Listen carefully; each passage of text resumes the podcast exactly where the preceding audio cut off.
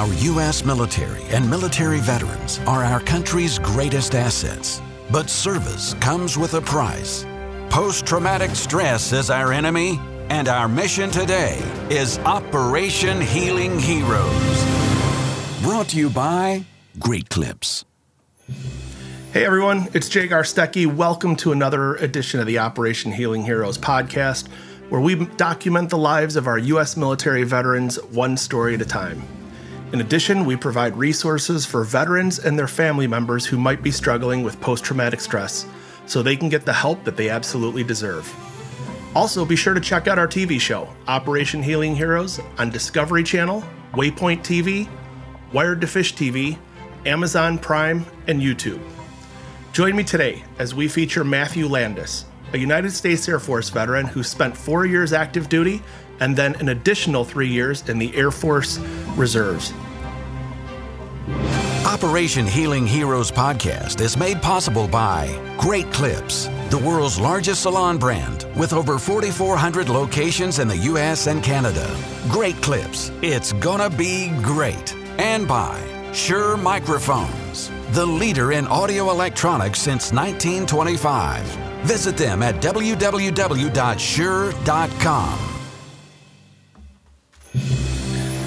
And welcome back to the show. Hey, Matthew, thanks for joining us. I appreciate it. Good morning, Jason. How are you? I'm doing well, buddy. Doing well. Thanks for taking the time to talk to us today. I appreciate it. I really appreciate you having me, Jason. Very kind of you to ask me. Hey, it's my honor, buddy. It's my honor. So just real quick, I want to just give our listeners an overview. You were in the Air Force from 1989 to 1993. And again, from 2007 to 2009 as a reservist. You were a civil engineer and an HVAC specialist in the military. In addition, you completed the PCT, the Pacific Crest Trail, twice. It's a 2,653 miles in length, and it spans into California, Oregon, Washington, and British Columbia and Canada. Not only did you do it once, you did it twice. That's pretty amazing accomplishment. So I want to talk about that towards the end of the podcast. But really, if you don't mind, I just wanted to start out by having you tell us a little bit about life growing up. And where did you grow up? What was life like? Siblings, that type of thing. Yeah, sure, man. I really appreciate you.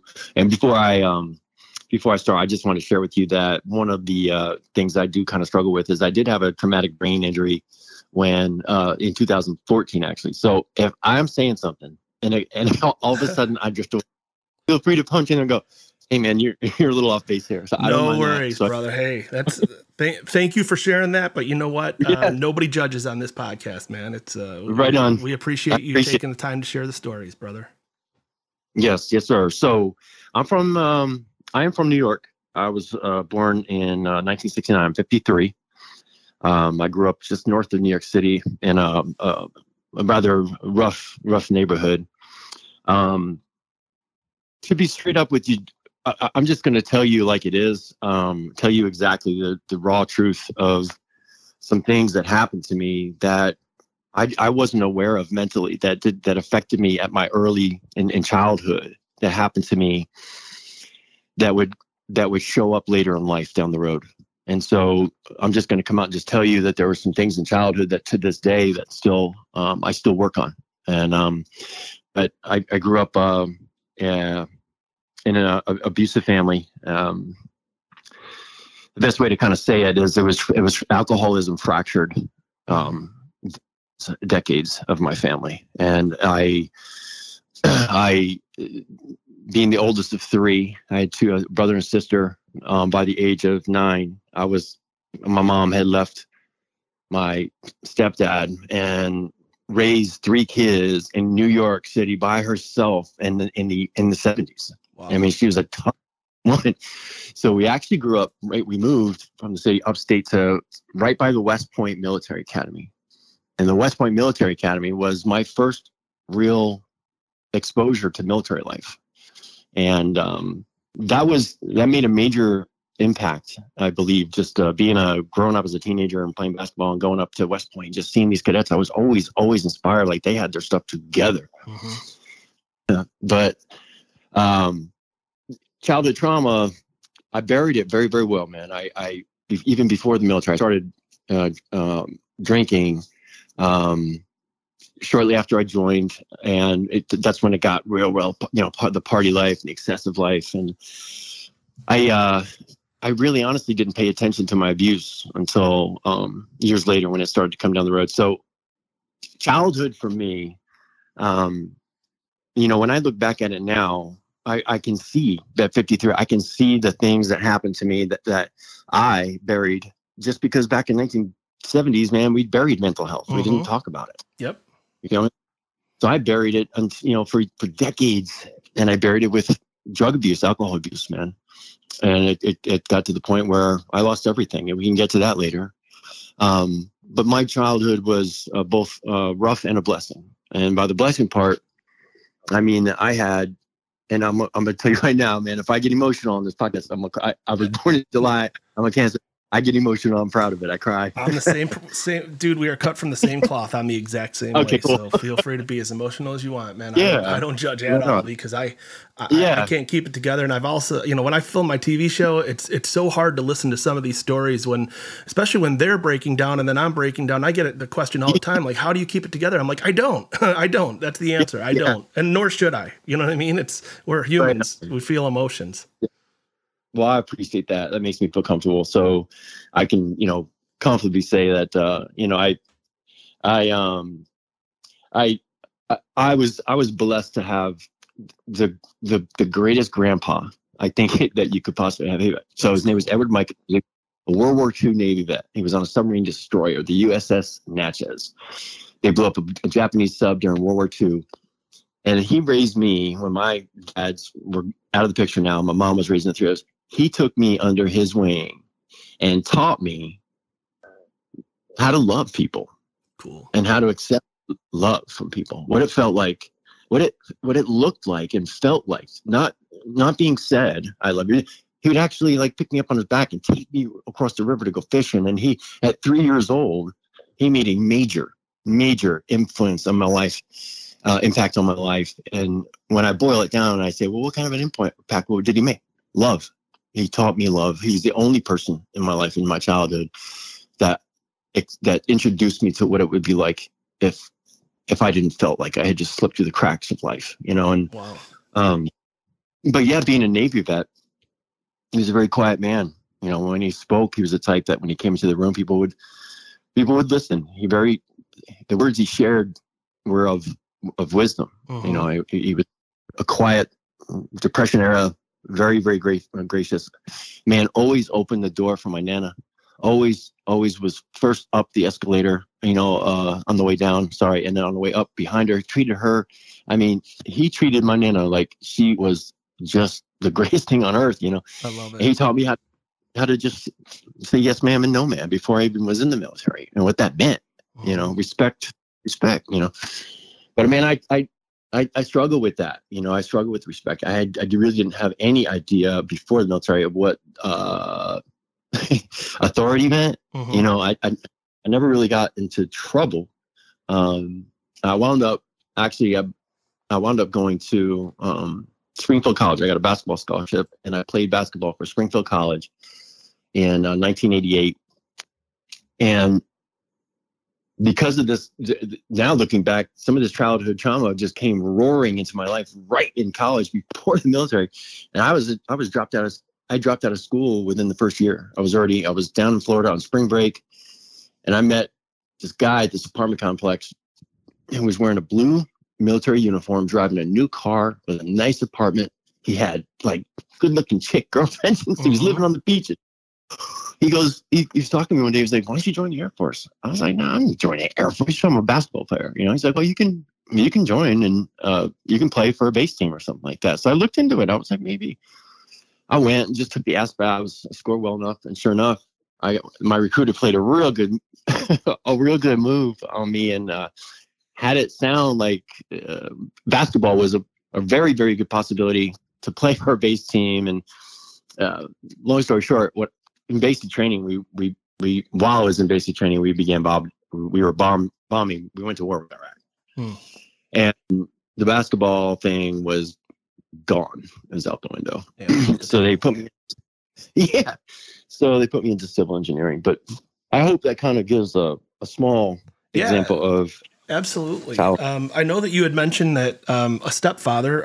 Did you have any form of a relationship with your father? No. So my dad was actually a United States Navy veteran that when I was 19, I lost him. Hmm. And to this day, to you, Jason, it was called suicide. But I know he had a really, really heavy problem with addiction. Mm. And I sadly don't know the details of his death. I've off and on kind of pursued it. I even thought of going to the VA. And I just kind of, I don't know if mentally I'm prepared to do that, you know. Mm-hmm. But so when my father was out the picture, my mom remarried. And it's... How old were you then? I was three. Okay. So my mom and my dad broke up when I was 9 months old. There was an incident, to be straight up with you, one night that he got abusive, and it was with me. And at 9 months old, we walked. He did a little number on me and put me in the hospital. Oh man! So my mom found out about it that night. She come home, and here I am in bed and not moving. And so she took me to the hospital. I was kind of in a almost like a coma. They said I had these rib. The bed marks on the side of my face, so they weren't sure what he did, you know, but he did something. It was traumatic. I don't remember it, but it still affects me. But it certainly affected my mother enough to up and leave him. This is like a year after they got married, not even. She bounces, leaves him, and remarries, and this guy, and he winds up being an alcoholic. And abusive, like real bad. That's when the abuse started. Is it possible that your dad, being a veteran himself, had severe PTS or anything like that? I mean, was he deployed? Do you know? You know, I don't know. I know he was on one of the very first nuclear submarines. Hmm. So to me, I don't care where you are in a nuclear submarine, it's a deployment. Yeah, absolutely. And again, please understand, I'm not trying to sugarcoat it or make excuses for a father who is abusive by any means, but I've heard of stories where veterans have blacked out on airplanes and taken on air marshals and flight attendants and woke up and doesn't even remember doing it. You know what I mean? So those are the stories that are, unfortunately, they're real. I mean, it's one of those things where, you know, PTS is real, and we're going to talk about it later. But, but that being said, I certainly am not trying to make any excuses for anybody who is physically abusive to anyone. But that being said, you also, I'm not quick to judge anymore, right? We used to, you know, we live in a society where everybody's pretty quick to judge. You go to a restaurant, a kid's screaming, and parents aren't doing much about it. And, you know, we're sitting there whispering underneath our breath that, oh, they can't control their kids, or if that was my kid, I'd do this or that, or they'd never act like that in public. But the reality is you don't know, man. You've never walked a day in their shoes. So I always try and cut people some slack. I'm not saying that at the end of the day, they can't be parents, but, you know, it's one of those things where we all have to really take one step back when we see something and really say, hey, man, I haven't walked a day in their shoes. We don't know what they're going through, you know. But, yeah, that's all I really want to say about that. But, like I said, I'm not trying to make excuses for your dad by any means, but the reality is who knows what that man endured in his lifetime to, you know, and what his childhood was like, right? I mean, that's a whole other thing. You're right. And that's exactly actually how I found some peace with it, was knowing that there's just no way that you just don't do that. You're not just born into being abusive. Like you're abused. And at least I believe that, you know, that something traumatic happened to him and it was just passed down. Yeah. Yeah. Well, and then unfortunately your mom does the smart thing and gets you out of that, you know, abusive relationship, but unfortunately puts you into another situation. And again, it's not her fault, right? I mean, we don't pick and choose the addictions that people have. I mean, sometimes they rear their ugly heads later on in life. I'll share with you, my mom was an alcoholic also, and I lost her when I was 9 years old, so to alcoholism. So I'm 51 years old. So you and I lived a real similar life, and you know, and again, I don't throw stones against my mom, man. I mean, I'm sad that I didn't get a chance to be with her my entire life growing up, and that my son doesn't get a chance to know who she is. And she was a functioning alcoholic, and you know, it was one of those things where it just like you said, back in the 70s, it was somewhat accepted, and so easy to hide. Yep. You know, we didn't have cell phones and all that stuff, and social media and all the other bull. you know. Yeah, for a week without talking to somebody, and it's like normal. Right. Right. So I didn't mean to interrupt you, but so how about your siblings? Obviously, you have two younger siblings, and I assume they're from your stepfather. They are, and they are back in New York. And I just said it like I was still living in Wyoming. They're down in New York, and I don't have a relationship with them to this day. It's still fractured from back then. We just never. And I got to the point where I had to realize, and this, I'm kind of jumping ahead here, and I apologize, but no. Until I got myself squared away, and by that I mean where I was sober, not drinking, but mm-hmm. when sober, that I could actually look back and say, what was my part in what happened, you know, and what can I do now, you know, to try and rebuild a relationship with them. And really, you know, that's where things like my faith come in, and actions, not my words, and things of those nature pop up. But my relationship with them was just never, you know, I kind of, unfortunately, I probably subconsciously maybe even looked at them as a part of my stepfather. Just he extensively way over abusive. And I just think that, you know, I've always thought my brother and sister were, you know, if you've ever heard the statement, the redheaded stepchild, that was me. I had a curly red hair. I was a stepchild and shit, you know, and that was me, you know, and that's how I grew up. Did he abuse them also, or no? No, not as much. No, nowhere near. Well, nowhere near. Let me tell you, man, that I completely appreciate the words you just stated, and that is that, you know, it's not until later on in life.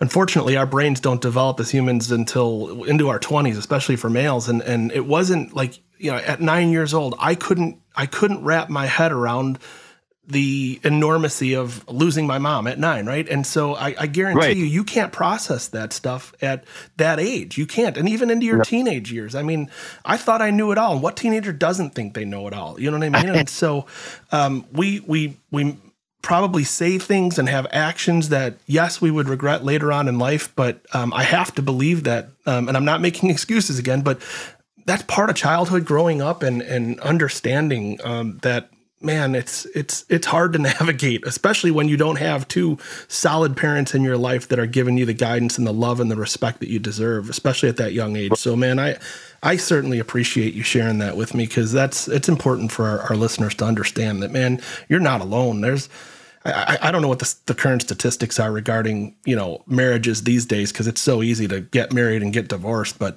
back in our day, when I say our day, but back in our parents' days, I should say. You know, I know in my certain situation with my dad, raised very Catholic, you didn't get divorced. You stuck it out, right? And so as bad as it might be, and nobody deserves that, man. Nobody deserves to have to stay in any relationship that's absolutely physically, mentally abusive. And so, man, I don't know. I know we've come a long way with mental abuse and mental health and things like that, but man, we still have a long way to go. So we sure do. Yeah, we sure do. I think you and I hit it on the point too, like in the 70s and 80s, it just wasn't ever, like just now, I think in the last few years, mental health has really, really come out to be, you know what, this could be, they're looking at it as physical symptoms. Yeah. More like you're stressed out. Well, you're physically causing like medical problems in your body. And I've got plenty of them. Like I went to the doctor plenty of times, like, I don't know how this happened, but I'm hurting here, here, and here. Yeah. And it wound up being stress. Yeah. So, well, thanks again for sharing. Sure. Do you have a relationship with your mom still or no? You know, I don't, not the one I want, put it that way. We're in contact, but we're not close. It's been a process of rebuilding. Sometimes, you know, when she think about it, I really try to look at it from her point of view. You know, back in the 70s, here she is getting remarried, which as a Catholic, which is not cool, getting divorced mm-hmm. first time, remarried to marriage and alcoholic. Well, she, you know, it just wasn't easy to do that. And I will throw in right now that this is one of those moments where the TBI comes in where I forgot what I was talking about. Oh, no, that's okay. Like you were just saying that, hey, listen, you know, your mom tried to do the best she could navigating what she had to work with, right? She's got a child. She's getting remarried.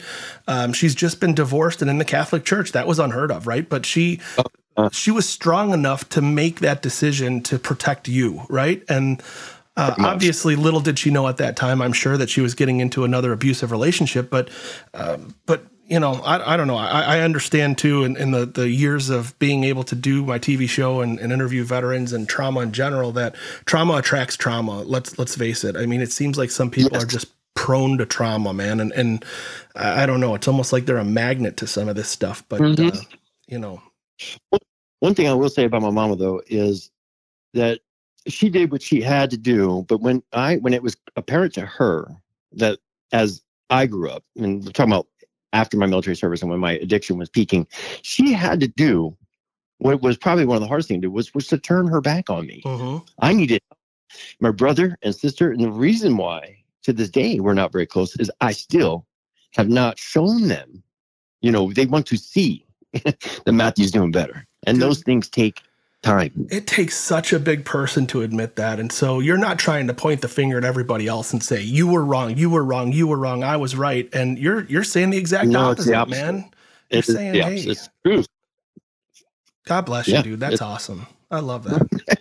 Good for you. That's the only way to do it. If you could spend your life trying to figure out what's wrong with them. But I'm still trying to figure out what's wrong with me. I don't have time for that. You know? Well, I can tell you right now, I mean, you and I don't know each other real well. We just met. You had come in through the TV show and you know, nominate a vet and all that stuff. And as you know, my 2023 season, for the most part, is already booked. We book out pretty much a year in advance for filming episodes. But I wanted to make sure that when you sent me that article on you, I wanted to make sure we got you on right away. So literally, it's only been like 2 weeks since the time you emailed us until the time we got you on the show, which I'm excited about. But when you and I spoke, I just knew we had a connection. And I just, again, man, I just want to say thank you for being honest and being real. And part of what Operation Healing Heroes does is we document the lives of our U.S. military veterans, obviously, but we also provide healing and comfort and support for post-traumatic stress. And so I want to make sure that when we hang up after this podcast, that you and I stay in touch with each other, because I'd really like to see if there's anything that we could offer you that will help make tomorrow better than today for you. And I don't care if it's military trauma, if it's childhood trauma, whatever it is, that's what we do. We're here to try and make tomorrow better than today for our veterans, for our veterans' families. And so there's a few organizations that I really want to turn you on to once we're off this podcast. But again, I just want to say thank you for sharing and being honest with us, because it's so important. It is my honor. It really is. And I know, you know, when I first started speaking about my history, my past, it was very difficult to do. But after I started really opening up and said the things that were real and just started being honest about stuff, I started to see completely different turnaround. I'd have veterans calling me doing, hey, man, like, how do I go hiking? How do I get involved with, can you get me a backpack? Like, just stuff started happening. And it was all because I just started being honest and saying, look, dude, I'm messed up. Like, I am not okay. You know, the hardest words for me to say were, I need help. Wow. And they still struggle with that, bro. Well, you know, it's hard for me to pick. You've come a long way, I can tell you that, because I talk to a lot of veterans who, you know, again, they're still in that military mindset of carry on, right? You know, just bury it and carry on. And man, part of this mental health healing is not about burying it, because it's just going to rear its ugly head somewhere down the road. So that's what we're here for. Let's peel back the layers of the onion. Let's find the root of the cause, and let's cure that root so that going forward, you might be able to have and I hate saying a normal life, because what the hell's a normal life these days? But the reality is that I keep saying, if we can make tomorrow better than today and we pay 100% for this, isn't it worth it? I mean, the VA does everything they possibly can, depending upon what, you know, area of the country you live in. You may have a great VA, you may have a shitty VA, but the reality is that, you know, the VA does, I think, everything they can, but they've been, you know, for the last 25, 30 years, they've been just applying more and more medications, and that's their Band-Aid, right? Keep putting more and more meds up there. And I know you struggled with that, and we'll talk about it, but that's not the answer, man. The answer is getting to the root of the problems and trying to fix that. Whether it can be fixed or not, I don't know. I mean, that's yet to be seen, but damn, can't we make tomorrow better than today? And if that's the case, I don't care if it's 1%, 25%, 50%, or 99%, isn't it worth it? You know what I mean? If we could make tomorrow better than today, let us do it. Let us help you. So, yeah. I appreciate that. That's, yeah.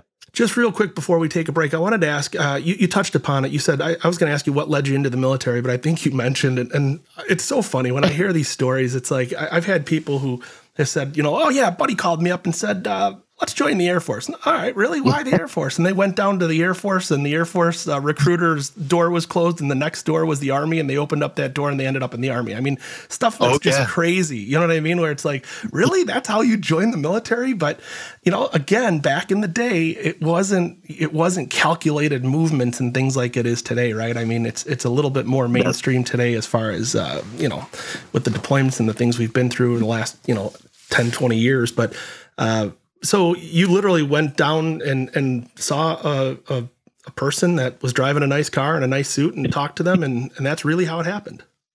Yeah. There was an airman that was actually our neighbor, and he just every day would have that, just had what I wanted, man. You know, at 18, you just looking up to this guy going, man, he's got a little bit of, he's got his shit together. So I wanted to try and see what that life could be like for me, you know, and sure enough, it worked out. Very cool. Well, we're going to take a short break. When we come back, we are going to talk about Matthew's life in the military and try and get some of the memorable moments from his time in service. We'll be right back. This week's Veterans Resource Nonprofit of the Week is Saddles and Service. Our mission is to combat the suicide rates of veterans, active duty military, and first responders, and to promote mental health, wellness, and healing to those heroes and their families through equine-assisted learning and activities. Veterans, active duty military, first responders, and their families have been diagnosed with or experiencing symptoms related to post-traumatic stress, PTSD, anxiety, depression, job-related stress, and/or traumatic brain injuries, are partnered with a horse through their healing journey. In turn, we help them to rediscover their joy, hope, confidence, and purpose. We lift one another up and don't break anyone down. We support each human and horse in their journey to become the best version of themselves, living a life of purpose and freedom. Visit www.saddlesandservice.org for more information. And we're talking to Matthew Landis, a United States Air Force veteran who served 4 years and then ended up serving again in 2007 to 2009 in the reserves. Matthew, again, thank you for sharing your childhood story with us and your trauma with us. I mean, it literally is the footprint of our lives, unfortunately, in many instances. And so I certainly appreciate you being as honest as you've been, and I wanted to just say thanks for painting a great picture of your childhood. And if you don't mind, we're going to move on to life in the military. So pick it up from boot camp, if you're good with that. Yeah. So I went to Lackland, just like every airman. So I was in Texas, and my, you know, basic training was basic training. I didn't think the Air Force basic training was like overly, it was more mental, especially not realizing that the trauma of childhood would show its ugly head.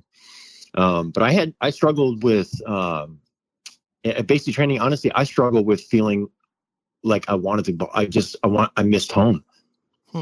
Like I really wanted to be home. I didn't want to be there. It took, and the reason it goes all the way back to childhood, just feeling unsafe, change, all these things. I was just in a new world that I had no idea what was happening. Mm-hmm. But I wound up, you know, graduating, went to tech school in Shepherd Air Force Base, Texas, and they picked me. Basketball again was off the table, so but they I wound up being going into civil engineering with an undergraduate in the heating and air conditioning specialty program. And then from there, my first assignment was to Colorado, and I got to tell you, that was like, from everybody I talked to, like I don't know how, but Colorado was amazing. Like to go from New York out there was stunning. the mountains were amazing. So, yeah, that's basic training, tech school, kind of, it happened so fast. And next thing you know, here I am, 19 years old in Colorado. And so what was what were you doing out in Colorado? Is that HVAC stuff or? Yes. So the civil engineering group would have underneath it, they'll have, power, they'll have water, plumbing, they have, but HVAC was our shop. Okay. And were you in Colorado Springs? No, it was actually Buckley Air Force Base. Okay. So Buckley, there back then when I was in, there was Lowry Air Force Base was in Colorado. They closed that since. It's now like a shopping mall or something. But that's when Clinton was president, and they shut down a bunch of bases all over, I believe. Were you in during Desert Shield, Desert Storm? Yes. Okay. Yes, I was in Desert Storm. Gotcha. And did you deploy at all or no? I did not. No. I did not. Okay. What would you say are some of the most memorable moments from your time in service as far as, good, bad, indifferent? I mean, without a doubt, I remember the day that my daughter was born. I was at work and I was in the military, full military uniform. And my wife called me. I was working midnight shift. She called me. She said, I think it's time. So I wound up leaving, came back the next day, and all the whole staff was there. And they all were just congratulations. They had a big sign on the wall that Matthew's wife had a baby girl today, 7 pounds, 8 ounces. Her name is Brittany. So I felt like that was pretty cool. Very, very nice of them. And in an environment that's usually yes or no, sir. Everybody's very, very regimented. Yeah. Yes, that's the word. And in that moment, though, I was like, "What? That was not expecting that." That's cool. So you mentioned a wife and a child. At what point did? When did you meet your wife and end up getting married? Yeah. So when I was in Colorado, I got stationed out there. I remember I went to the mall, and one day I was in. I forgot what that Spencer's Gifts. I don't even know if they're still open anymore. Do you remember Spencer? Oh yeah, of course, man. I was walking through Spencer's, and the girl checking me out was, I thought she was gorgeous, and I'm all shy, and I'm standing there, and I just couldn't even, I'm a very shy guy. I'm 6'6", like 230. Wow. And here I am. I cry easy and I'm very shy. Go figure. But somehow I got her number, and we just, next thing you know, we hit it off, man. And my first of 3 daughters, all from my ex Candy, were all born in Colorado. And Brittany being the first was an amazing experience to have at the base, and Candy and I were very welcomed as new parents by the military family. That's awesome. So you mentioned you've got 3 daughters. Were they all born during your time in service or no? No, Brittany was. And then Courtney and Rochelle were born in my inactive. Okay, after you were out. Yeah. Gotcha. And they still live out in Colorado. Brittany's in Washington, and Courtney and Rochelle are in Colorado. Oh, cool. And as far as your 4 years were up, did you spend all 4 years in Colorado? I did. Okay. I did. And I remember going into reenlist, and the day I went into reenlist, I was so proud. I loved serving my country, man. I really did. And I remember the day I went in to reenlist, and Clinton was president, and they said to me that they are outsourcing all civil engineer work as much as they could anyway to contract. So my career field was being contracted out. Wow. So I had earned, I was lucky enough to not get in trouble enough times to earn a good conduct medal. If you know what I'm saying. Sure.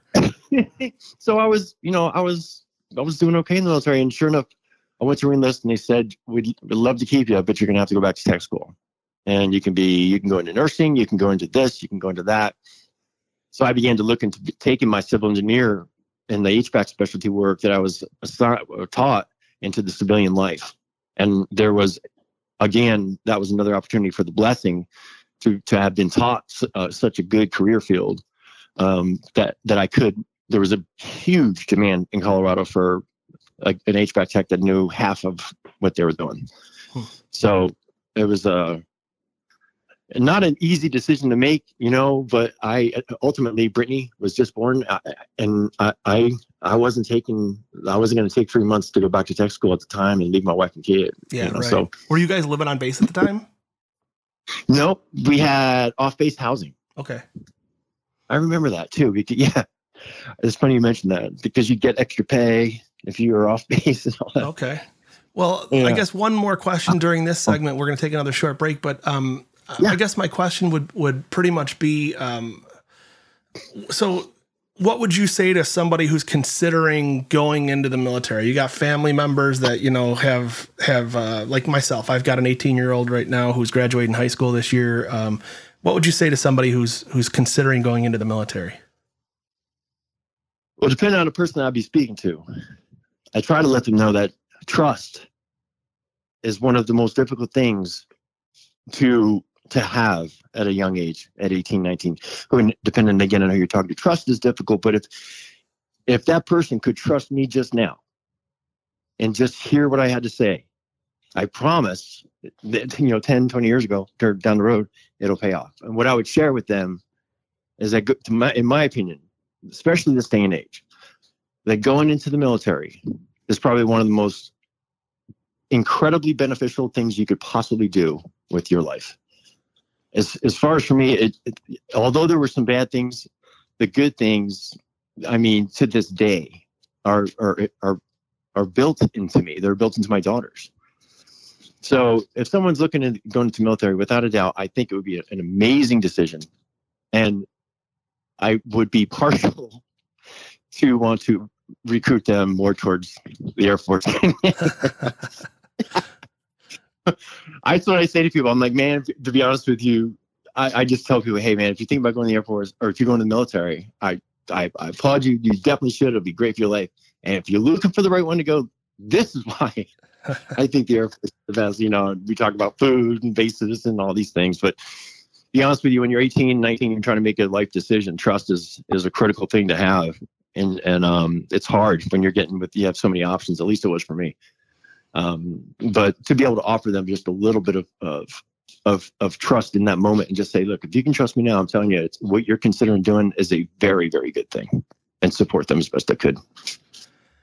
Cool. With that, we're going to go ahead and take another short break. When we come back, we're going to talk about reintegration into civilian life. I know this is something that many veterans struggle with. And I know Matt did also. He shared that with me earlier in our conversations. So we'll take a short break. As soon as we come back, we will talk about reintegration into civilian life. Operation Healing Heroes podcast is made possible by Shure Microphones, the leader in audio electronics since 1925. Visit them at www.shure.com, and by Great Clips, the world's largest salon brand with over 4,400 locations in the U.S. and Canada. Great Clips. It's gonna be great. And we are talking to Air Force veteran Matthew Landis. Matthew, again, thank you for sharing your story with us and your time in service. We're going to talk next about something that I talk to a lot of our veterans about, and it's about reintegration into society after the military. I know that many men and women struggle to find a purpose. They struggle to just, again, you know, you've had a regimented lifestyle for the last whatever. In your case, it was 4 years, but for many of them, it's many, many more years than that. And then you come back into this rat race called the civilian life, right? And we expect you to just literally just flow right back in, and it's damn near impossible. Right. So tell me about the trials and tribulations you had when you're trying to reintegrate from the military into civilian life. Sure. So, you know, being an HVAC tech, like I had said, finding a job was not something that I struggle with. I know that there's a lot of guys in the military who have jobs that there's just not, you know, a carryover into the civilian life. So I to this day, I'm so blessed to say that I was taught something that I could use in the civilian life. Mm-hmm. You know, so it wasn't finding the job. It wasn't showing up for work. You know, for me, to be straight up with you, by that time in my life, my alcoholism and my drug use had, and it, that was, you know, right at the end of my military service, I began to get real bad. And my struggles were becoming more substance abuse based. Mm-hmm. So my transition, it just like everything else, I just drowned it out, bro. I mean, I would bury things just like I buried everything else. And I tried to make it seem like it was a smooth, easy transition, but it was the beginning of falling apart. And so I guess it's hard to speak from, for all those that are struggling with addiction, I think you know exactly what I'm talking about. When we're at a point in life, we're trying to make a major decision and we're affected by the disease of alcoholism or any addiction. Mm-hmm.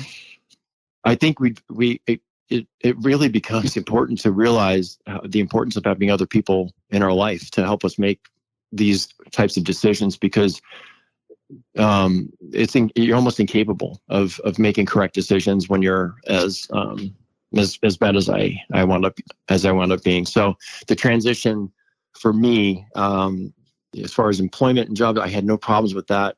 I had raw problems relating with people. I had problems, just severe problems being around large groups of people, but mainly I had problems with just being around people. Huh. And I tried to drink it away. I tried to, drug it away. And that was just the beginning of what was about to, happen. Wow. So obviously it affected your marriage, because I heard you earlier in the show refer to Candy as your ex-wife. So I'm assuming that had a major play or a major role in. Yes, absolutely. Yeah. We were married 11 years and, it was rough. I'm not sure how much or what you want me to talk about, you, brother. I mean, I like I said, this show is about reality, and it's. I'm not gonna. I call it Hollywoodifying it, right? I'm not gonna sugarcoat anything. The way you lived your life is the way you lived your life, and you let me know as much or as little as you feel comfortable sharing. I certainly don't want to ever be called out and say, "Oh, you try and glamorize trauma or whatever," because that's not absolutely the case. This is about the reality of the struggles, the daily struggles of life in general, and whether it's childhood trauma or trauma from military career or after the military. It's about honoring the men and women who provided our freedom and give me the ability to do what I get to do on a daily basis. And so, again, you share as much or as little as you'd like or you're comfortable with. Okay.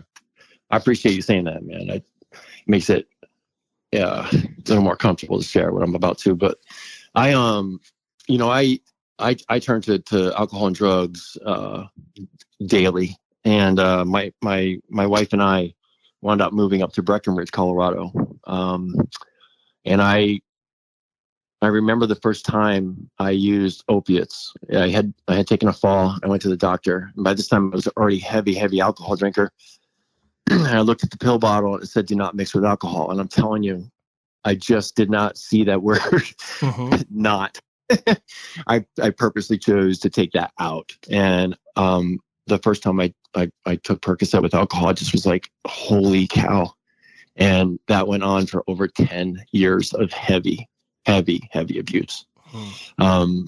My alcoholism, and I mean, so much so that I'm comfortable telling you, I was doctor shopping so much in Colorado that it was 2001.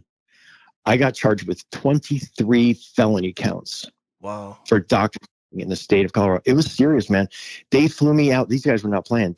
I flew out from New York. I had moved back to New York. I was divorced, flew back out to Colorado to go to court, and had to do that 3 times. I wound up getting it taken care of, but I was in serious, serious trouble. And I remember the judge saying, like, "Do you need to go to rehab?"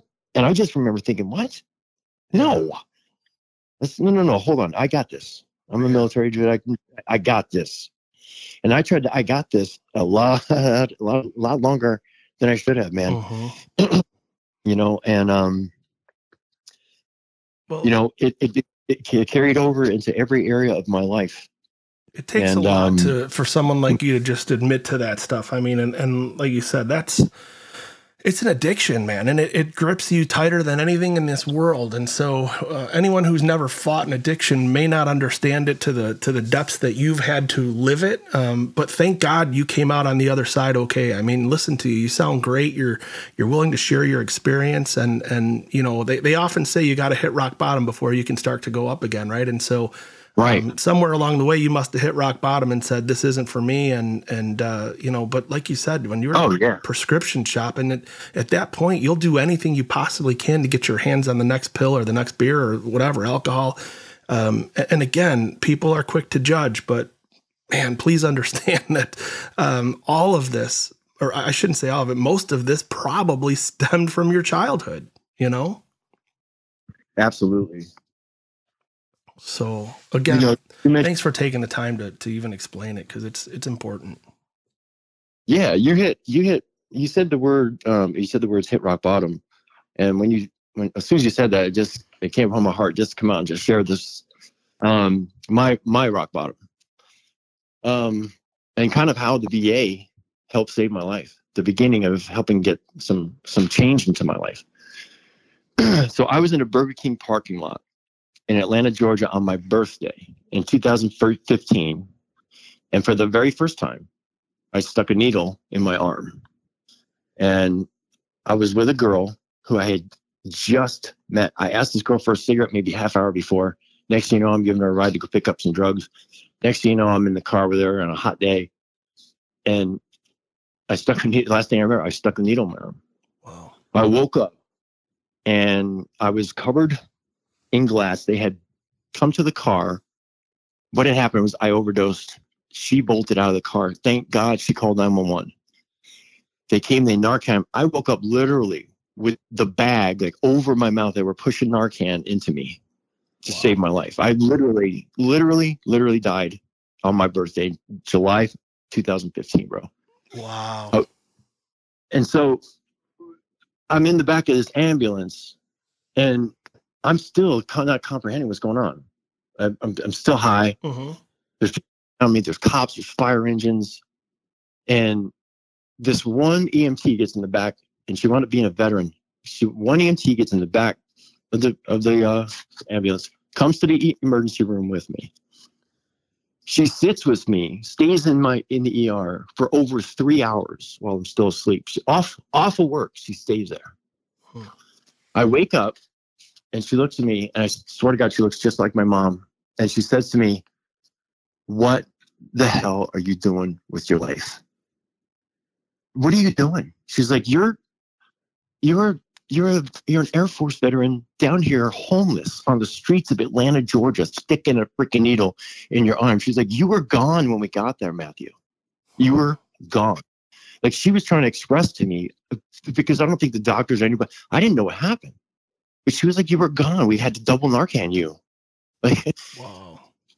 And so she's like, "I don't know if you're open to getting help, but there's a place here in Atlanta, Georgia, the VA Medical Center, and they can help you." And that was the first time my feet set inside the door of the VA for help. I wound up literally just walking in there and was like, I need help. Wow. I was gone, dude. Just didn't know what to do. God sent, man. It's divine intervention. I mean, I can't tell you the number of times I've heard stories like this that, you know, I don't care what you say. I don't care if you're a religious person, you're not a religious person. Shit like that doesn't happen. That's God playing a role in your life. You weren't ready yet, man. Oh. He needed you for something. That's exactly what it was. And I say that to people that I speak with that, you know, that are sometimes struggling, that may have had a similar experience where they've, you know, heroin is a huge problem, especially an opiate problem in Maine. When I speak to other veterans that are going through it, I'm like, you know, you never know what you're playing with out there today. You don't know what you're, this fentanyl and all these people are dropping dead, you know. Yeah, I'm so glad that, and that, was that the very first time you'd ever done it? Yes. Wow. I had done opiates, the pill type that I got the felony counts for. I had doctors up, but I'd never stuck anything in my arm. And it was my birthday. I had broken up with my girlfriend. I just didn't care. I thought I'd have some fun, and it wound up me almost costing me my life. Wow. Do you still talk to that paramedic lady at all, or no? Have you ever? I don't, but I do pray, bro.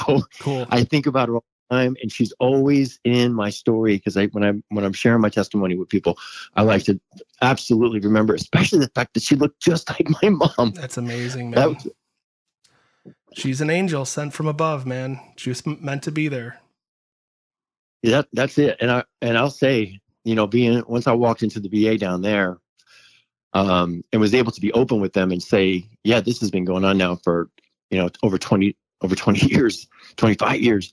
I don't remember, but this has been going on for this long. And they looked at me, and I remember they're like, honey, we don't think you know how sick you are. Mm-hmm. And I didn't. And that began the battle of over 3-4 years of getting kicked out of there a few times. I got kicked out of the VA up in Sheridan. I mean, I started messing up in treatment, literally. Really? So it was rock bottom, but yet it was still, you still had a little more fight left in you, huh? So you are getting kicked out of VAs in Atlanta? Absolutely. That incident it showed me just as clear as a bell, this is where you're at. This is how thick you are. And yet I still chose after that to go on, to move. I never stuck a needle in my arm again, but I chose to use, and I sure as heck drank. Wow. And that led me down some really, really, really dark places. And, you know, it's not easy to get accepted into some of these VAs. And I was getting in, and I'd be in the program for 6 weeks, 7 weeks. I just wouldn't come back, or I'd relapse. I'd go out and drink. And I remember them in Georgia, they were like, well, you got to go. And I was like, what? And they were like, look, Landis, you've been down here for 6 weeks. This is your second time getting kicked out. You didn't come back the other night on time. We've talked about this. You got to go. And I'm like, well, where do I go? Like, you're going to put me on the street. So they helped me apply to a bunch of places, man. And, the only place that accepted me was the Sheridan, Wyoming VA. And I was like, Wyoming? All right. It's kind of like Colorado, you know? So yeah, it sounds like a vacation, right? Right. But I was in a dark place, you know, and I remember coming out and going through treatment, and the area that I struggled with the most, it was never treatment. It wasn't the program. It wasn't getting sober while I was in a facility. I struggled with when I graduated, like right that first few weeks after graduation, that first even month. Those are just the most critical. Even the first days are so critical in early recovery, especially when you have no place to live. You're still kind of homeless, you know? So, you know, it's when you're still in full blown addiction, I still was incapable of making the decisions that needed to be made for my own health. You know, I wasn't capable of admitting the full truth of my use and stuff. So there again, the Sheridan VA said, you got to go. So I'm like, you're kidding me. So I wound up staying at a homeless shelter in Wyoming for a few months. And then that was the very first time that I found meth. So back up one second. You were actually graduating some of these programs, right? Yeah. So you were actually graduating, and were you clean during that time, or were you going out and then not coming back on time, and so you were actually out drinking again, or were you doing what they were asking you to do while you were in the programs? If I did what I did when I was in the program, I could graduate.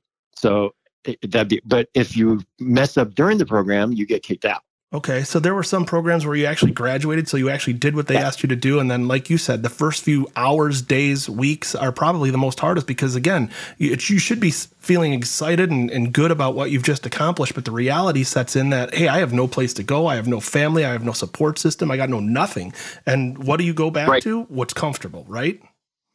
Exactly. That's exactly what happens.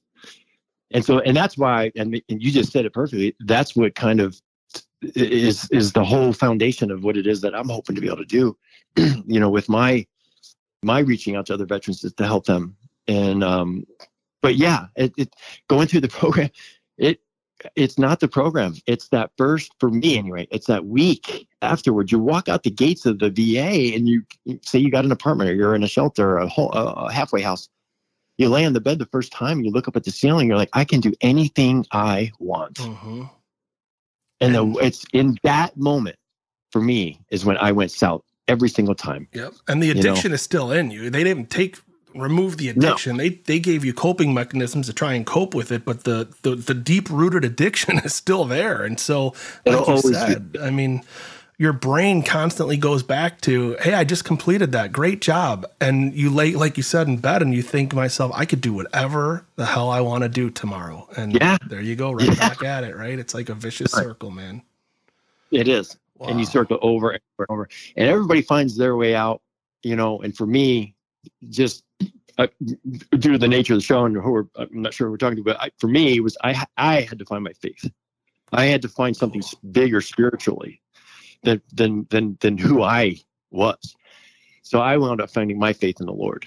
Awesome. And so, you know, and without that, you know, I would have just continued to make the same decisions that would, like you said, keep going in circles. You know, so no, they didn't take out the addiction. I was able to introduce the love I needed in my life that I had never really had, that I did find in the Lord. Very cool, man. I love hearing that. So I didn't mean to interrupt you. You were saying that you had gotten kicked out of Sheridan, and so then what? So I went down to I'm trying to think, the first time or the second time I got kicked out. I got kicked out twice from Sheridan. But the second time I got kicked out, I went to there's a program here called the VOA, and it's a Veterans Outreach Administration, and they had a shelter in Wyoming. I stayed in there for a few months. And after 30 days of being out, you can reapply. So I reapplied to the same rehab place that I got kicked out of, and they accepted me back in. So I just had to hang tight for 30 days. But man, those 30 days, I wound up in jail. Too many times I wound up getting in trouble. And unfortunately, it wasn't until I was later in life, I think I mentioned that I had never touched meth. And once I did, that's when things, even like as we're talking now, things are bad, but it got much, much, much worse before I was able to get things together. But yes. Wow. It's so from there, at what point, and what year is this now? This is, how many years have you been out of the military? In 2009? I know that, but how long has it? I mean, what is this? 2000? Is it still in the 90s, or is this in the 2000s? 2000s. Okay, so this was just recent. Okay, I got you. 2017 was 2018 was the last time that I officially graduated the program and headed out on my own. Wow. Good for you. So let's back up just a step here and say, you went into the reserves in 2007. So were you, at that point, were you still married or no? No, I was not. Okay. Yeah, I had moved back to New York, and I honestly was, I was trying to find something with my life. I thought, I thought that by returning to serve my country, it would fix some of the demons that I was still struggling with. You know, so I did a couple of years doing that. But even then, to be honest with you, brother, I'd not show up. I'd show up with beer or alcohol in my breath. Mm-hmm. Like I did not do well. Yeah. And,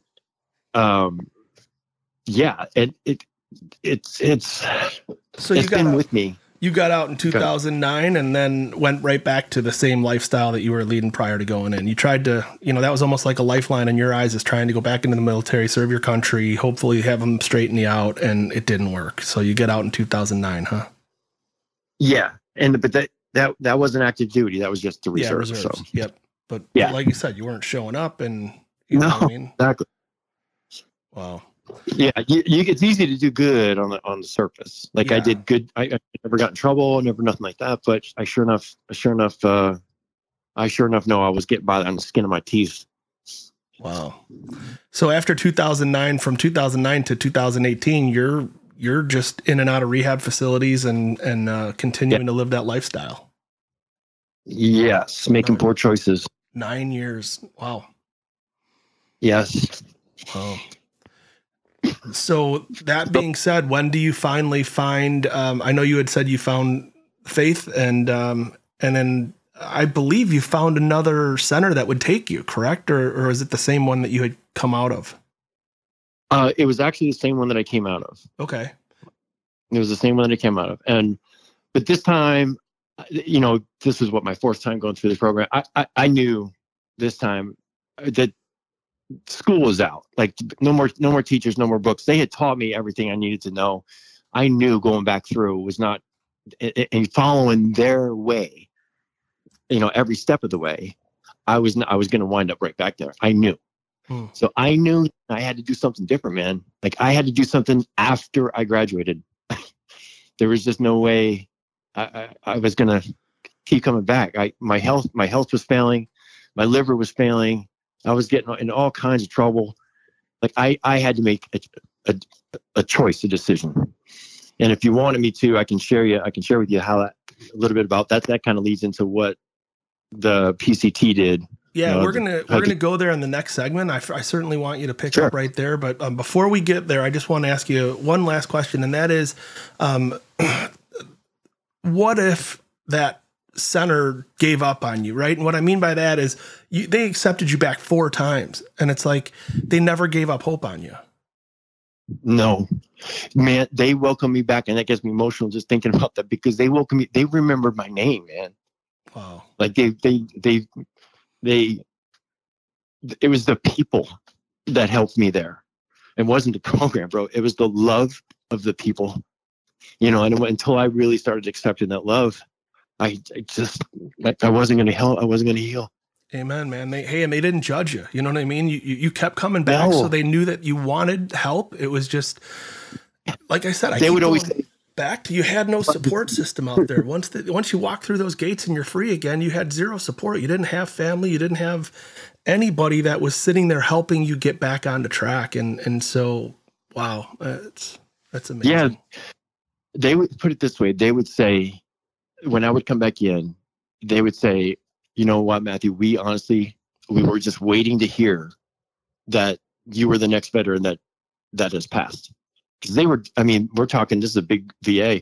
They were losing 2, 3, 4 veterans a month to suicide. Mm-hmm. It was insane. They were like, dude, we were sure that you were just going to wind up 6 feet under. So when I would come back in, of course, they were like, it's so good to see you. Wow. You know? So they welcomed me back. They were loving. Man, thanks for sharing that. We're going to take a quick break. When we come back, we're going to talk about life after the military and what he's actually doing now since 2018 when he became clean and sober. And we'll be right back. This week's Veterans Resource Nonprofit of the Week is Saddles and Service. Our mission is to combat the suicide rates of veterans, active duty military, and first responders, and to promote mental health, wellness, and healing to those heroes and their families through equine-assisted learning and activities. Veterans, active duty military, first responders, and their families have been diagnosed with or experiencing symptoms related to post-traumatic stress, PTSD, anxiety, depression, job-related stress, and/or traumatic brain injuries are partnered with a horse through their healing journey. In turn, we help them to rediscover their joy, hope, confidence, and purpose. We lift one another up and don't break anyone down. We support each human and horse in their journey to become the best version of themselves, living a life of purpose and freedom. Visit www.saddlesandservice.org for more information. And we're talking to Air Force veteran Matthew Landis. Again, Matthew, thank you so much for sharing your story with us. What an incredible story and journey you've been on. I mean, really, it's been amazing. So, again, thank you for sharing all this with us. Oh, my pleasure, Jason. Thank you so much. All right, let's talk about, right before the break, we talked about, you know, how you ended up where you're at today, which is thriving, right? Helping other veterans, doing the right things. Man, I guarantee you that there's still struggles on a daily basis for you, man. It's not all rainbows and unicorns. I can promise you that. But that being said, hey, you're clean and sober, and you found a sense of purpose in the Lord and religiously, and which is amazing. And so share with us what happened in 2018 that literally brought you around. Absolutely. So, and this is amazing. This story, like the only reason I still think that I'm alive, to be honest with you, Jason, is to share what I'm about to share. And it's my hope, by sharing it, that if there's some veterans out there that are hurt and struggling like I was, that they have a little hope. Don't be afraid to reach out to me. I mean, when you hear this, and they'll know who they are. They'll know who I'm talking to. Mm-hmm. I always say never deprive somebody of hope because it may be all they have, right? Amen. I like that. Never heard that. So, and the one thing I remember going back to my grandfather, I didn't mention before, my grandpa, when I was a boy, he always took me fishing outdoors. So I love the outdoors. Stationed in Colorado, I was elk hunting. I always loved the outdoors. So when I was in rehab in Sheridan, Wyoming, we used to get what's called a 4-day pass. So you could get Thursday, Friday, and then Saturday and Sunday, you could get a 4-day pass once a month. Once a week after you've been there for a little while. So I would go, I'd get a 4-day pass. I had a great backpack at the time, and I go up. The VA here, or back in Wyoming, is stationed right by the Bighorn National Forest. It's got Cloud Peak, the second highest peak in Wyoming. It's stunning out Beautiful. There. Yeah. So I would get that, and I'd get in my old Subaru, and I just drive up there, and I'd hit the trail, and I'd go backpack camping. And I just go and go and go. I take my phone, and I'd take videos and pictures the whole way. And I'd come back. And after doing that, the second time I went through the program, they were like, where do you go? Like, every weekend you come back and you don't go with anybody. You're dirty, you're all filthy, but you come back and you're like happier now. You don't do nothing for 4 days here, and then you leave for 3 days again, and you're just happy. Like, what are you doing? And I told them, man, I hike. And wow. It's like I go out there, and I just, if I could, and I would go out into the woods. I loved it. And I remember one night there was a peer support specialist that I couldn't sleep, and it was about 2:00 in the morning. And I went outside to smoke a cigarette, and he was sitting out there, and we just started having this conversation. And he was the one who had asked me originally, where do you go? And I remember we got into a conversation about the Pacific Crest Trail. And because I had seen a movie, I forget the name of the crew. Oh, it's called Wild, with Reese Witherspoon, the movie Wild. It's about Pacific Crest Trail and addiction, and a fantastic movie. Well, I had seen the movie, and I asked him about that movie. I said, what's up with this thing called the Pacific Crest Trail? Have you ever heard of it? He's like, I used to work on it, volunteer to do trail maintenance. And he told me about it. He's like, it's a major thing, dude. It's like 2,000 miles. It wound up being more, 2,653, but it goes from Canada all the way down to Mexico. And he shared all the details about it. So I thought about it, and I thought that's one of the most insane things I'd ever heard of. But I couldn't get it off my mind for 2 weeks. So I started researching it at the library. I was like, this thing, there's people that come from all over the world. It's a rough terrain, and maybe I could do this. So I went back to that guy who told me about it. And I said, hey, what do you think about me hiking that thing called the Pacific Crest Trail? And I'll never, ever forget this. This sentence changed my life.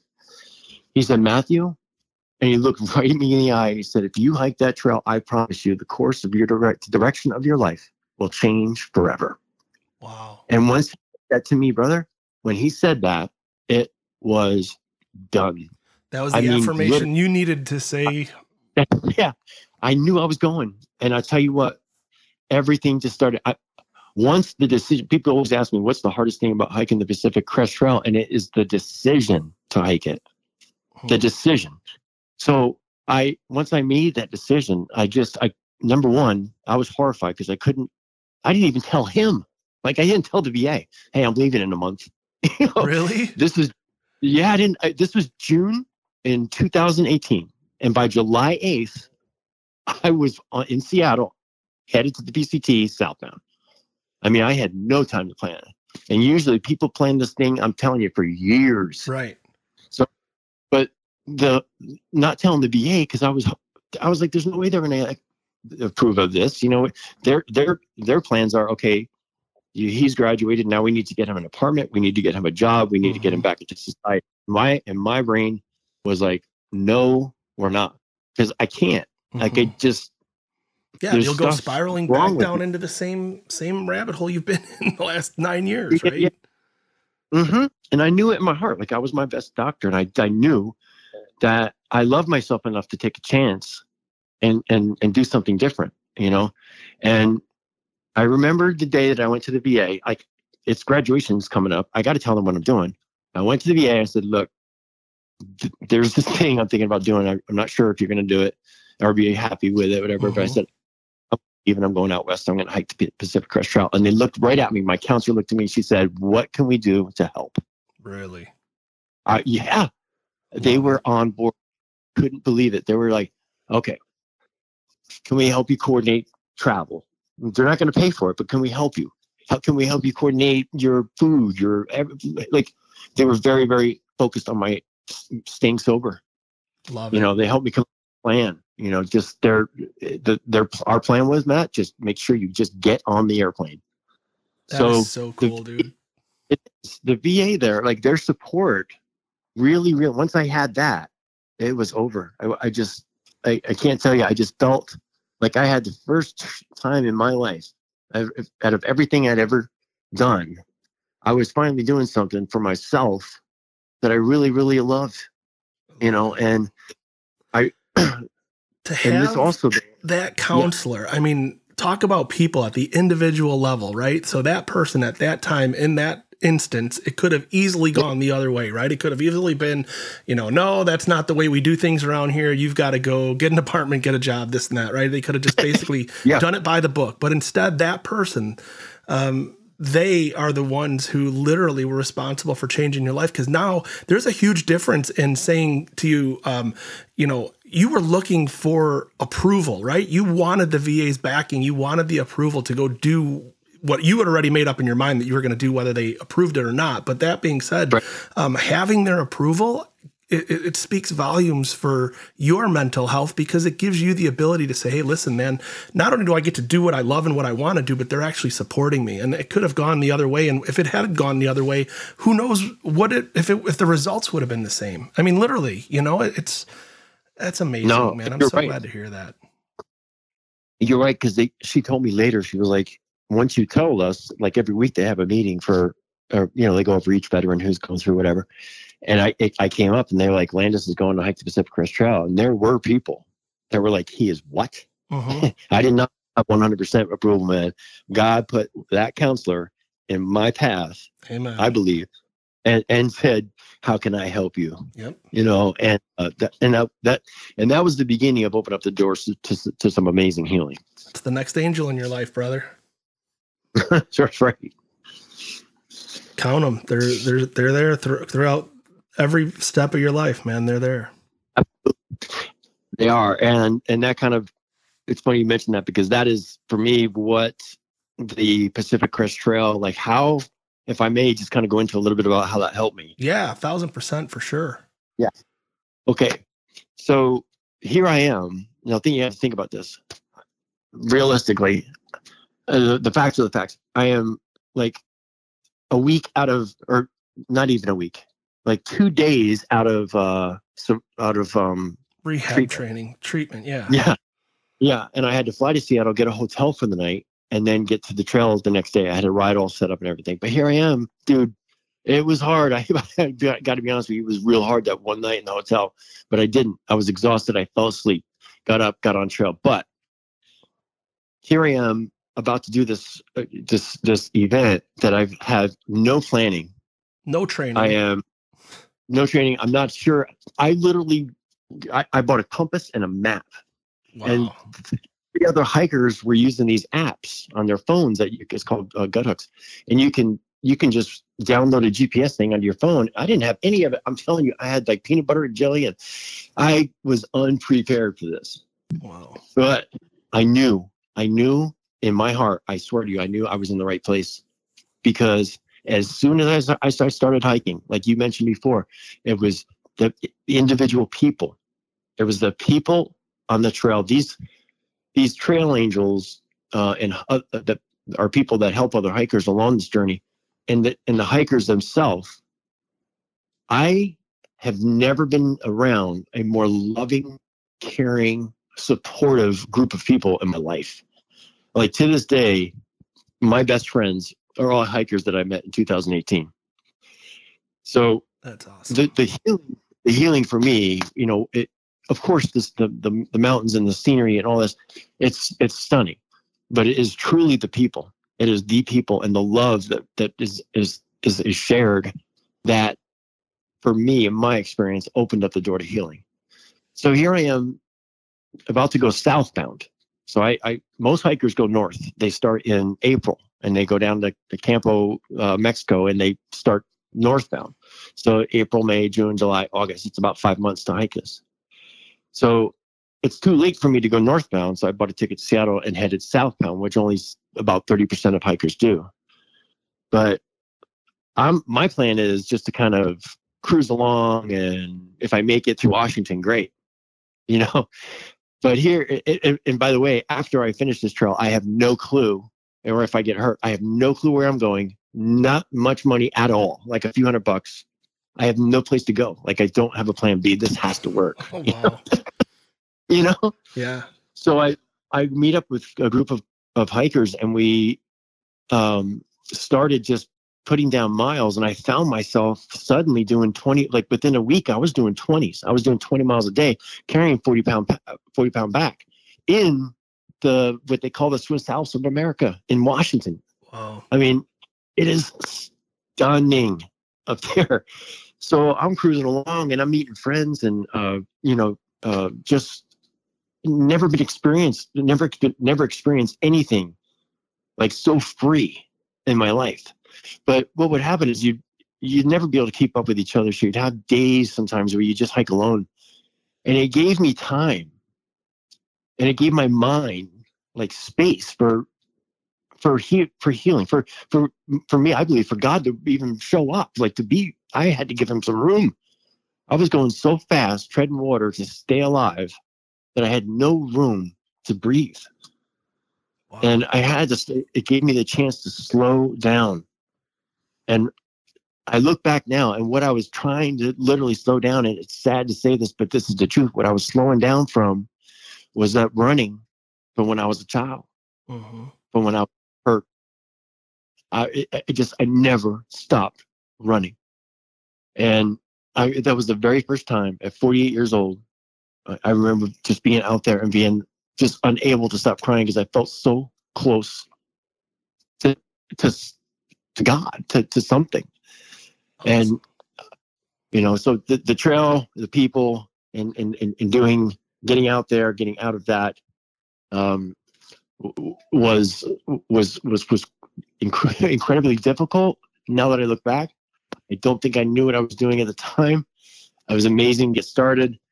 But probably one of the most important things that carries over to today about that journey was the amount of other veterans that started following me. And I mean, literally on Facebook, Instagram, I'm sending pictures every time I get to a town, and I got veterans back at the VA where I just came from that are going, dude, we want to do that. Like, how can we? I'm talking dozens of, you know? So I'm like, I have no clue what I'm doing. I'm not sure I can help you yet, but I know some people that, you know, you can talk to back at the VA that helped me get started. And so I hiked that so you hiked trail that thing from July of 2018, and you finished in December of 2018, right? I did. Wow. And so at that point you finish, and then what? Like, what do you, like you said, I don't have much money. You're not making any money doing it. So yeah, what do you do?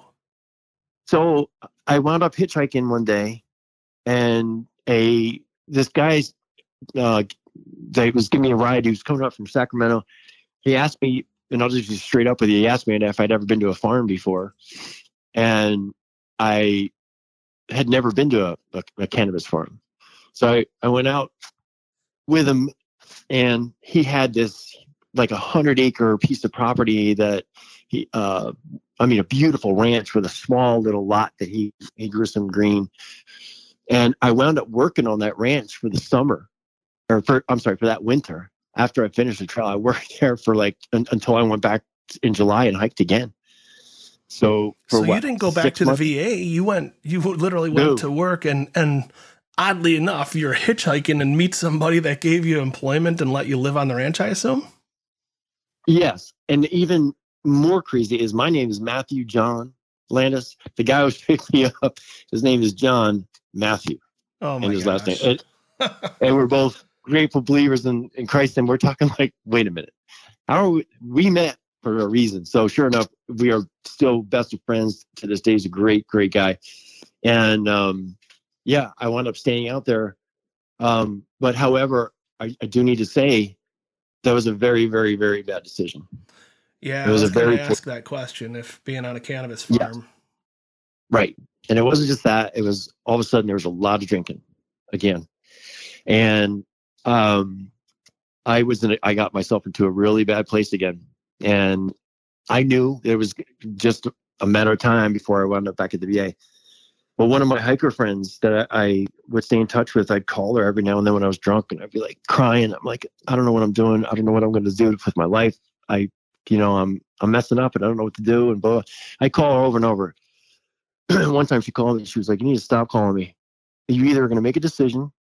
And to be honest with you, Matthew, the only place I've ever seen you happy is, she was in Washington, is out here when you were hiking on the trail. I think you should come out and hike again. Just come out and do Washington. And where were you at this point? Where's the farm at? California. Okay. All right. So I'm like, I'm done. I'm in. And 2 days later, I was at her place up in Washington. And I'm telling you, once my feet hit the trail, like I knew I was going to go the whole way again. So this was again in July of 2019, right? Yes. This is 1 year almost to the day after you had done it the first time. Yeah. I think I started the 8th the first time and the 13th the second time. Wow. And I almost finished within a week of the same time frame in December. Wow. And so what about the gentleman that you were staying at his ranch? Did you just basically go to him and say, hey, listen, I got to go do this because if I don't, I'm going to be in a really bad spot? Or did he know that? I was straight up with him. Yes. I was like, look, and he knew. He knew I was drinking and making some mistakes and stuff. And I knew I trusted him enough to be able to say to him. And because we had built a relationship that was, in my opinion, it was a relationship based on our faith that we trusted each other. We trusted. So I had to go to him and say, look, man, I love you, but I got to go because I'm sticking around here and it's getting me in trouble. Yep. He actually drove me to the airport and slipped me $20, man. It was like a really cool guy. That's awesome, man. I love hearing that stuff. Another angel in your life, man. There's another one. Right. It's amazing how we can look back and see them everywhere. Yeah. You know? Connect the dots, man. It's crazy. Yeah. The next one is the girl that you're going to meet and go do the trail with again. There's the next one. You know what I mean? Yeah, for sure. And it's... it was amazing. I remember making the decision to fly up there. I knew in my heart that it was the right. I was still healing. I still had freaking problems from like shin splints, and you got all kind of wounds when you hike 2,000 miles. Oh, I can imagine, man. I think I had emergency room visits and all kinds of stuff. Tons of stories about injuries, but it's a long hike. You get to hike Mount Whitney, which is the second. It's the highest peak in the lower 48, 14,500 feet. You get to do that, and just build relationships along the way. And what was funny doing it the second time, I noticed in my photography that the pictures were not so much of me anymore, of taking pictures of the mountains. When I was taking pictures of the people that were looking at the mountains, if that kind of makes sense. Yeah. And I was really starting to grow, which now is I own a professional photography business, but it's where it began, was on the Pacific Crest, and where the change in my thinking along the second trail was visible, was what came out through that in the photos. It's like, man, I'm thinking about people more. I'm taking longer breaks in these towns and I'm staying with the people that I met last year. And it's hugs. How have you been? And I love yous. And I just can't tell you, for me and my recovery, the absolute single most important thing is other people. It's the relationships and the love of other people. And if I deny myself from them, I'm just a short decision away of being back in Georgia again. You know, so it truly is the love of other people. So hiking it the second time and spending more time with people, it just made it even, I found myself just not even caring about time anymore. And I was in no rush. And there was a section of the Sierra Nevadas that I recorded all this on video that I went for almost 6 days and didn't see another human being. And I'm talking about remote in the Sierra Nevadas.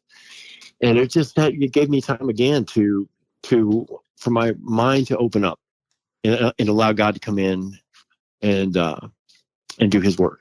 Very cool, man. I love it. What an inspiration you are. I mean, seriously, it's like, you know, no matter how deep to the depths that the bowels that you might be at, you know, there's always hope. And that's the one thing you always have to hang on to. And I mean, what an amazing story. So I feel like I could talk to you for hours regarding this trip, because it sounds like there's so much to share. One of the things you mentioned real quickly, and I'd like for you to, do you have any type of a website or where people can go see some of these pictures that you've taken along the way? Absolutely. So if they go to, it's MatthewLandis.smugmug.com.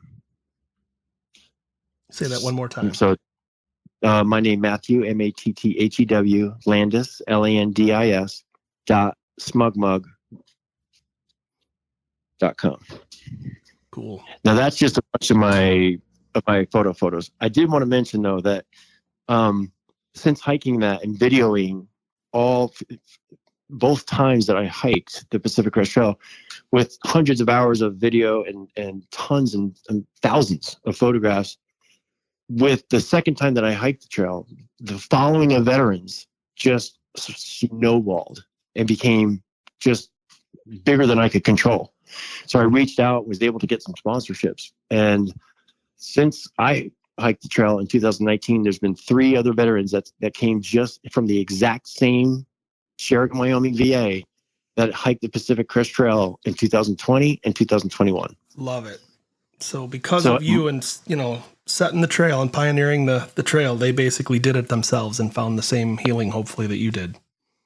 Yes, sir. And it's my hope to continue that and be able to, you know, it's my dream to eventually, I'd love to have a nonprofit organization, do something like you're doing, where I can introduce veterans into the outdoors and use my photography and my personal story to help hopefully introduce them to the love of Christ. Cool, man. I love it. Well, there's so much that you and I could talk about. I think we could go on for another hour. But that being said, I want to say that, you know, you touched upon something in that last statement that really rings true. And hopefully other veterans who have experienced the outdoors, or maybe they never grew up with families where they went out hunting or fishing or just in the outdoors. But, man, the outdoors has a natural healing power to it that is undeniable.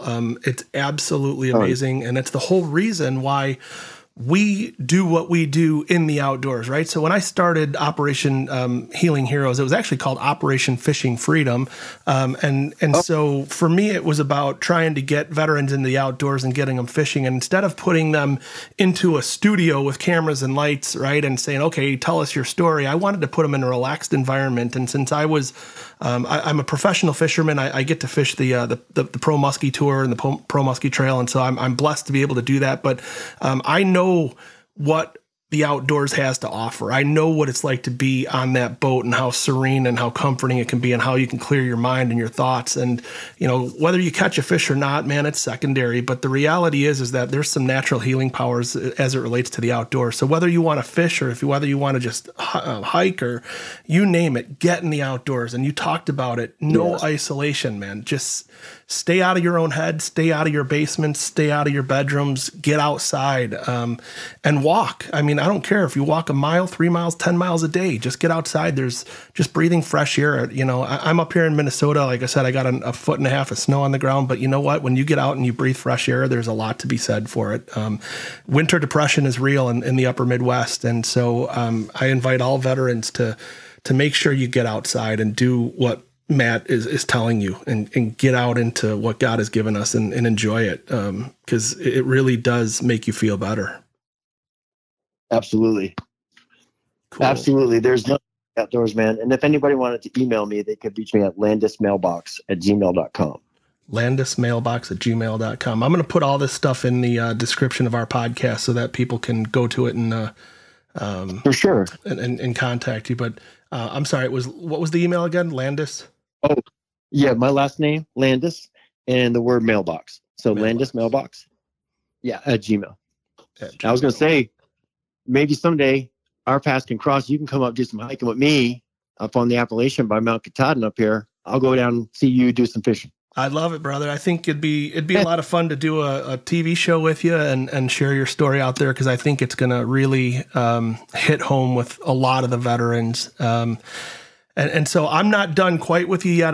There's a couple more things I do want to ask you about, because in you and I speaking just for 15 minutes prior to our this podcast, I mean, we haven't known each other very long, but a lot of things interest me along the way. There's a gentleman who gave you an American flag on one of your, and I'm not sure if it was the first time or the second time, but I was wondering if you could just give us a brief synopsis of that. Okay. The craziest part about that, I'm not kidding you, is I'm holding it in my left hand. I took it out because I thought that the podcast, for some reason, I thought I was doing a Zoom thing. And I thought maybe I'd put it up because it's beautiful. So I'm literally freaked out that you said that. But yeah, I was out in Mammoth, California, hiking the Pacific Crest Trail, and it came upon my heart that I was about to pass through some of the most stunning areas of the Sierra Nevadas. Just the photography is out of this world. And I thought maybe take a flag. So I get to Facebook, and I'm in Mammoth, and I put it out there. If anybody's got a flag, I'd love to carry it along this journey. And within 5 minutes, I got a message from a 70-year-old retired, Marine veteran, one of the kindest, nicest gentlemen I've ever met. He says, "Where are you at? I'll come up and I'll come meet you." He comes up, and sure enough, he hands me this cotton, beautiful, gorgeous American flag. And what I did with it was every summit that I hit, I stopped. I set my phone down somehow on a rock or whatever, and I took a video, and I just made the sentence that I was doing this for my brothers and sisters out there. You know, people that I love, this flag is for you guys. This is for everybody. And to open up the doors to come out. And I would say, come out and hike this thing called the trail. It'll change your life. And that flag is absolutely one of the most valuable things I have in my life, brother. It's it means everything to me. I love someone that was kind just to give me this flag, and here he is, the 70-year-old, and then he's slipped me $100. You know, he's not just giving me the flag. He's just, and now he's friends with me, and the love of people is just amazing. And hiking that trail really exposed. It showed me the love of people that I could not see. I'd never seen in my life. That's awesome, brother. I love hearing that. And again, there's the next angel in your life, right? I mean, there's another person that touched you in such a way that you're going to remember it forever. And to hear that you're still talking to him to this day that's amazing, man.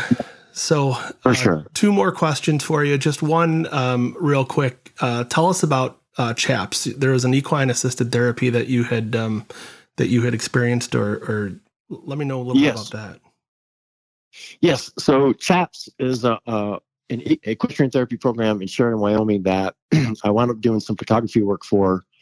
And we went on a trip, a weekend trip that kind of really, for the first time, I was able to see. I had been through the program myself, but I had never been in an area where I was able to photograph other veterans going through it. And the program, when you're around horses, for me, it brings out things inside that you don't know that are there. It's trust and just ways to experience different things, belief in things. And horses are amazing animals.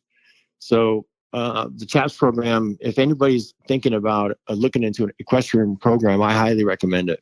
I love hearing that, man. And I shared a story with you briefly when we were on the phone that day about, I was able to, the nonprofit of the week this week on your episode of Saddles and Service, because when you told me about CHAPS, I wanted to make sure that we definitely touch upon equine therapy, because to your point, I had gone to film an episode of my TV show of Operation Healing Heroes. I went to Southern California and San Diego to Saddles and Service, and I thought I was going there to document a veteran who was going through their program, right, and to see how equine therapy could affect post-traumatic stress and how it can benefit and that type of thing. Well, it ends up that this veteran had pretty much been through the program, the HERO program is what they call it, and now he was actually administering it to other veterans. And so he ends up putting me through this program, right? A crash course, because we filmed for 2 days. But that being said, he puts me through this crash course of equine therapy. And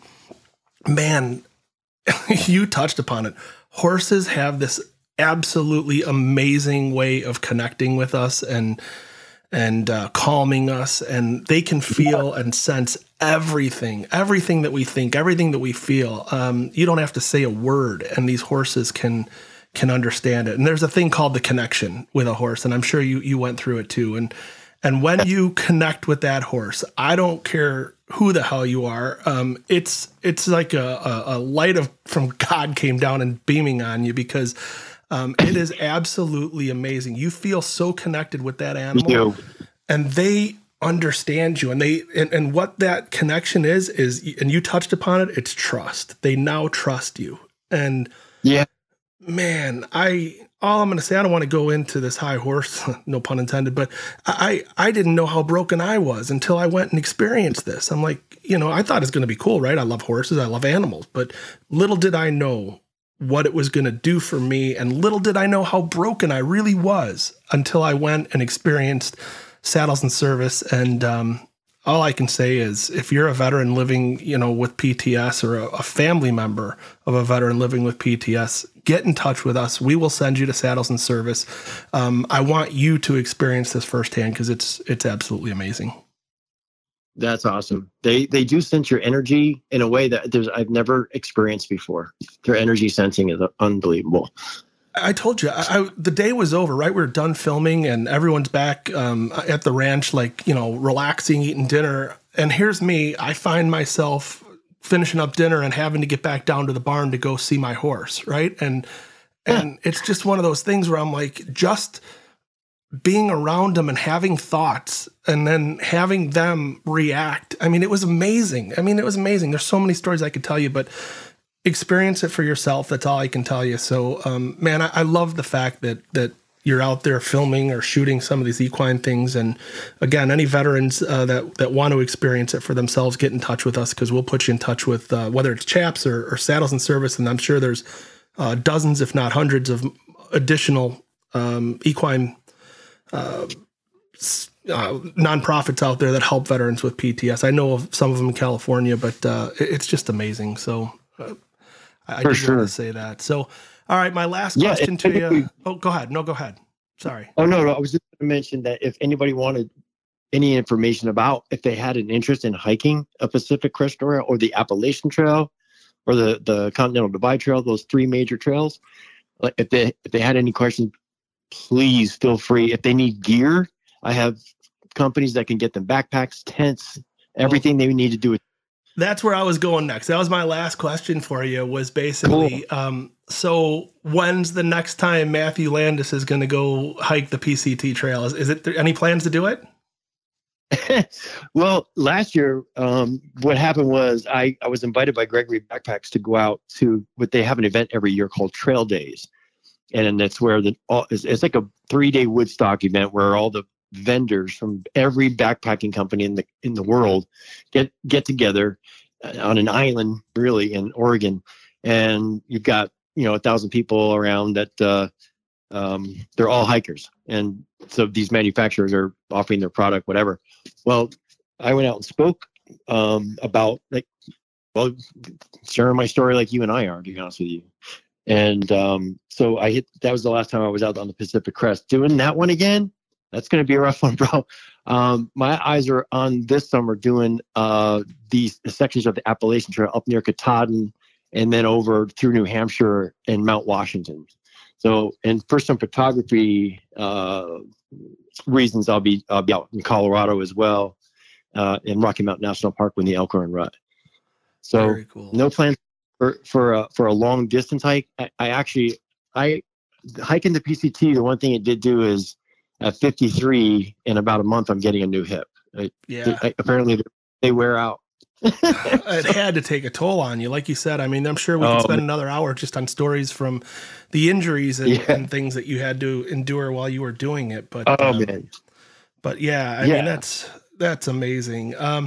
Again, just real quick, MatthewLandis.smugmug.com if you want to see some of Matthew's photography work. And then also, if you want to touch base with Matthew, it's landismailbox@gmail.com.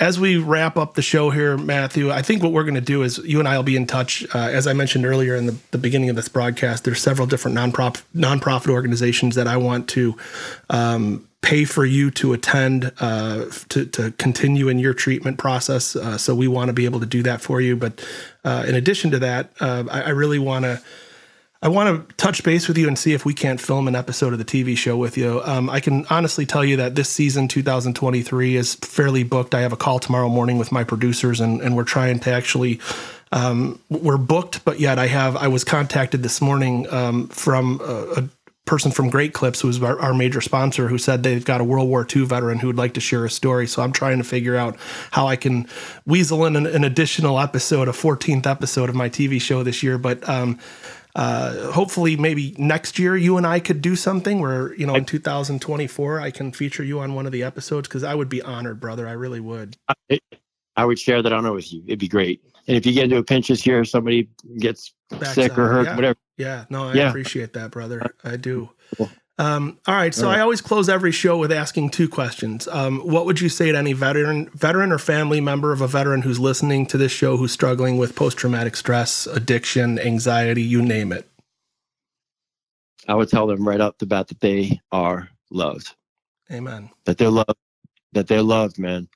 You know, when we're in that dark spot, and again, I think you know who it is we're talking to. You know who it is. You know who you are. If you're suffering and we're touching you in your heart right now, it's okay to reach out for help.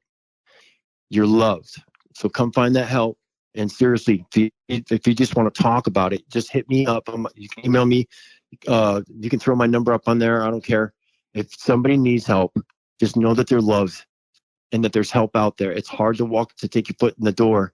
But once you do, it can change your life. It can save your life. Absolutely. Amen to that, brother. And then last thing I want to ask you, any parting words?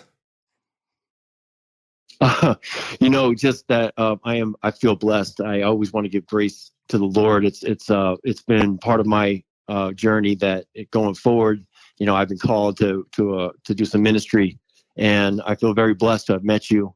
And I do believe that you are one of the angels that I've crossed paths with that are going down in my book as one of the most important in my life. That we met for a reason, and I really, truly, honestly believe that if we were to combine some of the stuff that we've experienced and want to do, that there's no real number of people, the limit to the number of people that we could help together.